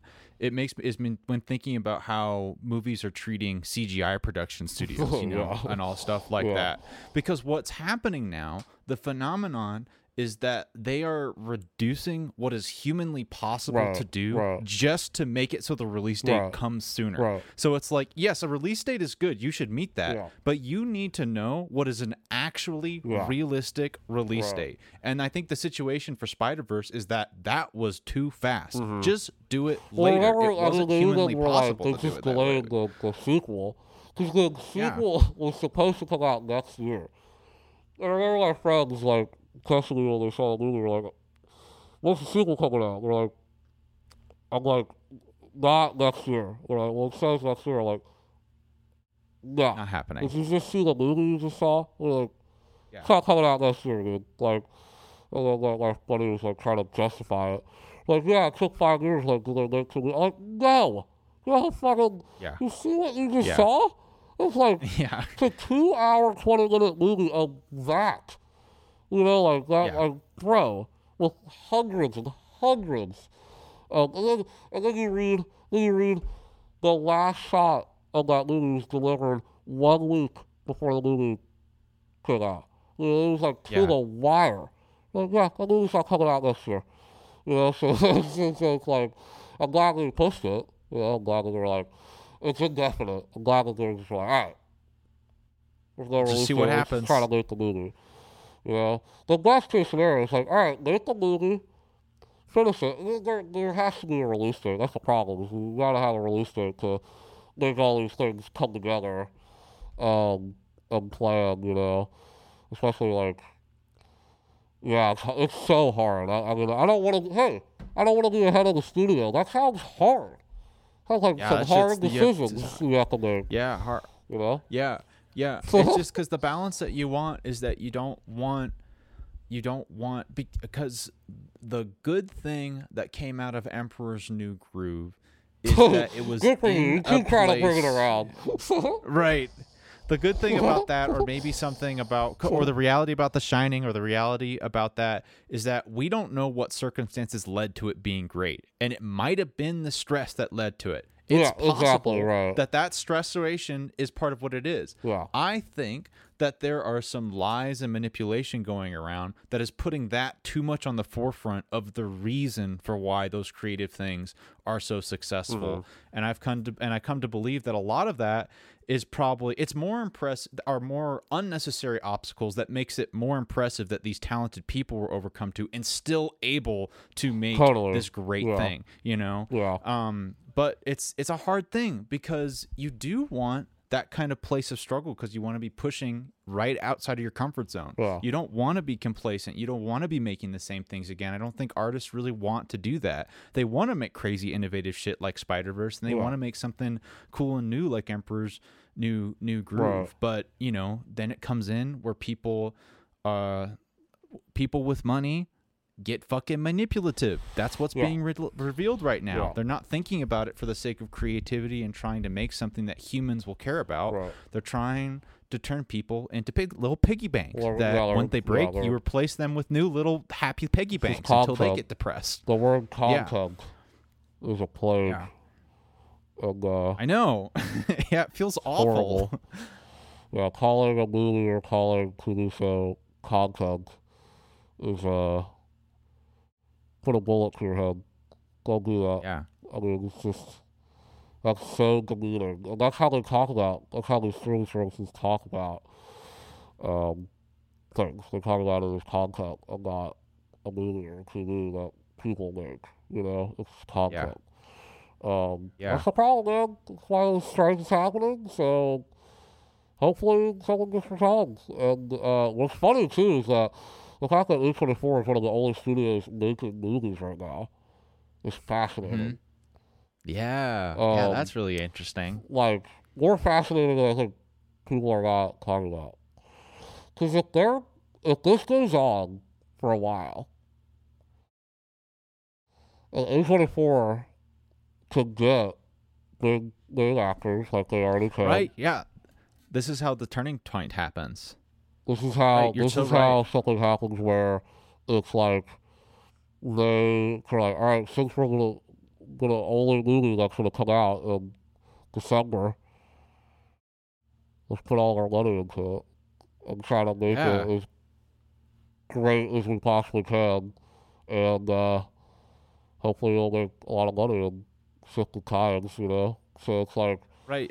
it's it's pretty interesting. We'll see how we'll see how it goes. You know, Well, that's I've been I've been following a couple writers, and that's what they've been saying about like the the plan was for something like this to happen. Like this is the Yeah. plan of the strike. Right. That it's just like because what what the what the evil greed monkeys are saying their plan is to say, well, we'll just wait until they start to starve, and then they'll Right. have to come back to work. right. It's just like that's a pretty good plan because you're sitting on a pile of gold. So Right. yeah, uh, you're not going to starve, but they they will. They're at a Yeah. high risk situation. But with shit like this happening, when you see that money is being made, greed monkeys can't stand that, Right. and they gotta they gotta get in on some of that. Give me some of that. Yeah, Um, and then it's people man. start signing. Hopefully, crazy. It's like, dude, yeah. It's a madhouse. It feels. It feels. Yeah. It feels really crazy. this is so wild that the Barbenheimer thing happened right in the middle of it. Like, it's one of the Yeah. biggest phenomenons ever in, in, in movie theater history in like years. But at the same time, Hollywood is absolutely collapsing right now. Fascinating. Yeah. Um, Yeah. But, But good with, news is know- both those movies are ori- kind of original films made by filmmakers, so that's cool. Yeah. Um, but Yeah. um, yeah, it's it's bizarre. It's very bizarre. Um, Yeah. I think that was our conversation about Emperor's New Groove. And Yeah. That. but also that was right about- ranging. animation about um you know workplaces don't overwork people it's all related it's all related you know there's Yeah, not that much to about talk about with this movie it's fun it's funny it's a movie that But it's small. it's, It's small, small. and it's, it's a ni- interest- it's a nice fun comfort watch i think that's a really good And way I to didn't- describe I, it I did not expect it uh, from its history and its context and just like the history Yeah. for it to kind of connect the, the see you know which maybe whatever we'll talk about we'll, we'll see the relevance to today in some way but Right. that was kind of surprising to kind of discover see those through lines Yeah, it's kind Um, of, you know, I, I knew that there was something. It's kind of interesting because it's like this is such a weird year for Disney, and you know, it's like a middle ground of the transition. You know, so and it's interesting that it's such a weird movie for Disney at the at, at the same time. You know, it's such a bizarre Mhm. film, but it also marked kind of a, a turning point. You know, this and a couple, you know, other movies. So yeah, um, yeah it did interesting. Um, but all right, man, that was fun. Um, that was fun Who kind Wheel Steal time. the wheel, man. Let's yeah, we could like I don't know how long we could edit some of that. I don't know, but yeah um, um okay Cool. Let's see going to uh watch list. And then you hit this button. What's uh shuffle? Okay. Got it. drum roll. Okay. The first four is oh this is intriguing actually. The outwaters Okay. which is a movie that was I think that this had a little bit of buzz. This is like a weird horror or sci-fi and or sci-fi thing Okay. that came out last year. Um then there's oh, 20 million miles to earth, which looks like a kaiju film, okay. but like not Godzilla, something else. Or maybe it's in one of like those American monster movies from We gotta- we gotta 1957. do- Can I tell you that I watched? Um, have you seen any of the original kaiju movies? I don't think I've seen like the super You gotta- super You gotta do I that. really You want would to. love. They're amazing. But I watched I forget his fucking name because one guy directed a lot of them, like the original Toho films, and I watched uh, Mm-hmm. Yeah, yeah. Godzilla versus Mecha Godzilla. Yeah. It's it's awesome. It's so. I love kaiju you know what's funny I, I too is wanna- like we watch some of those early ones. They're legitimately like great. They're like they're really. Yeah. good. They're not like awesome. um.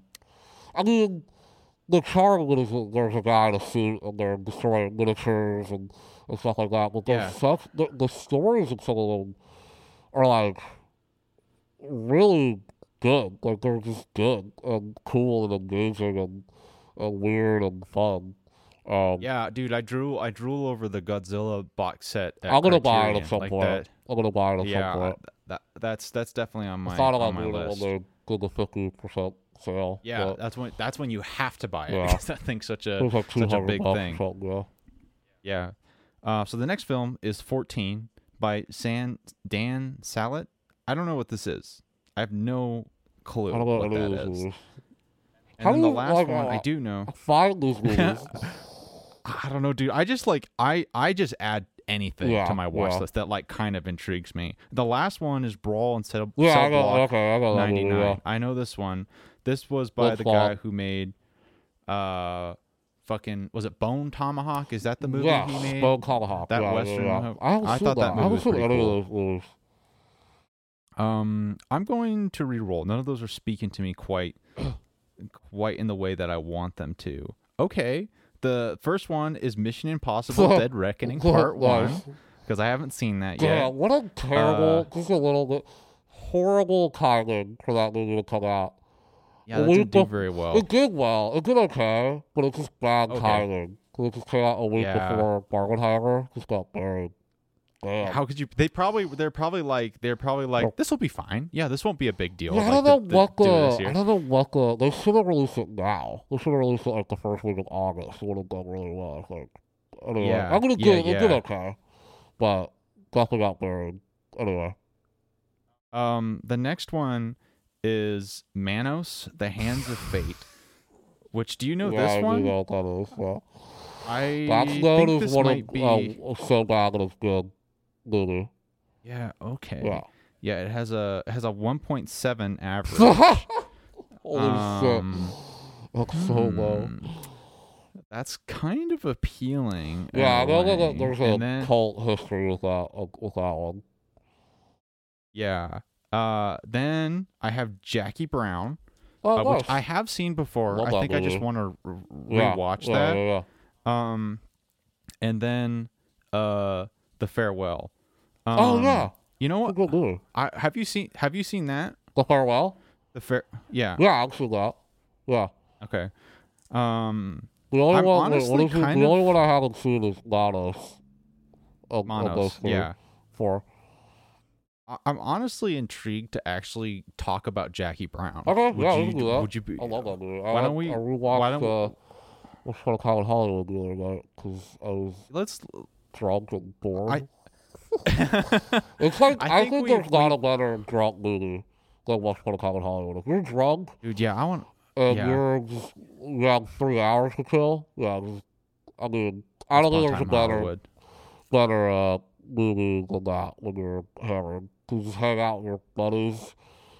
You know, you watch Rick Yeah. and watch Rick and uh, Dude, I have been having such a mad hankering to watch that film again. That film is just so lot. fucking so goddamn watchable. I think it's actually I, I like love that movie. Tarantino movie now. Think. It's just like it's just it's like you don't it's exciting and fun, but it's just like you just get to live in a world. It's Yeah. like you don't feel bad if you need to turn it off or something because you can just like watch a bit of it and come back to it. It's great. It's one of it's those a great movie. movies that I could like. I, I, I after watching it a bunch of times, I, I recognize that like, uh, you know, people aren't as it as his other movies because I'm like, it really is like a hangout movie. It's just like such Yeah. a Yeah, yeah. so so great. But um, yeah, I mean, if you're not into, if you want a driving plot, that's not not for you. You know. yeah, that's not right. Um, but Jackie, Jackie Brown's another does have a like to that. Yeah, it does, but it also has a has, Actually, has a you're foot right, in the door little bit of a hangout looser. Yeah, Yeah, that's true. Actually, it does kind of have that vibe. I think Um, Jack Brown's probably the most similar to a Time in Hollywood. I, think, I would say. You know, I would never. Yeah, I'm gonna think about that when I'm watching Yeah. it again. But yeah, it's kind of maybe one of his more underrated, I or maybe not quite totally as agree. appreciated. Totally agree. Um, I think it's a really cool movie, and it'll be fun to I talk think about it. it's incredible. Yeah. I've only seen it. I've only seen it once, so I'm I'm Yeah. I'm down for a rewatch. Yeah. that'll be fun. Cool. Let's do it. Talk about some Tarantino. All right. Thanks for listening. Uh, just cut up chop and screen version of the podcast or whatever this in full or whatever this is going to be. Um, yeah, we're we're here at the end now. episode 12. See you next week. Bye bye. Bye.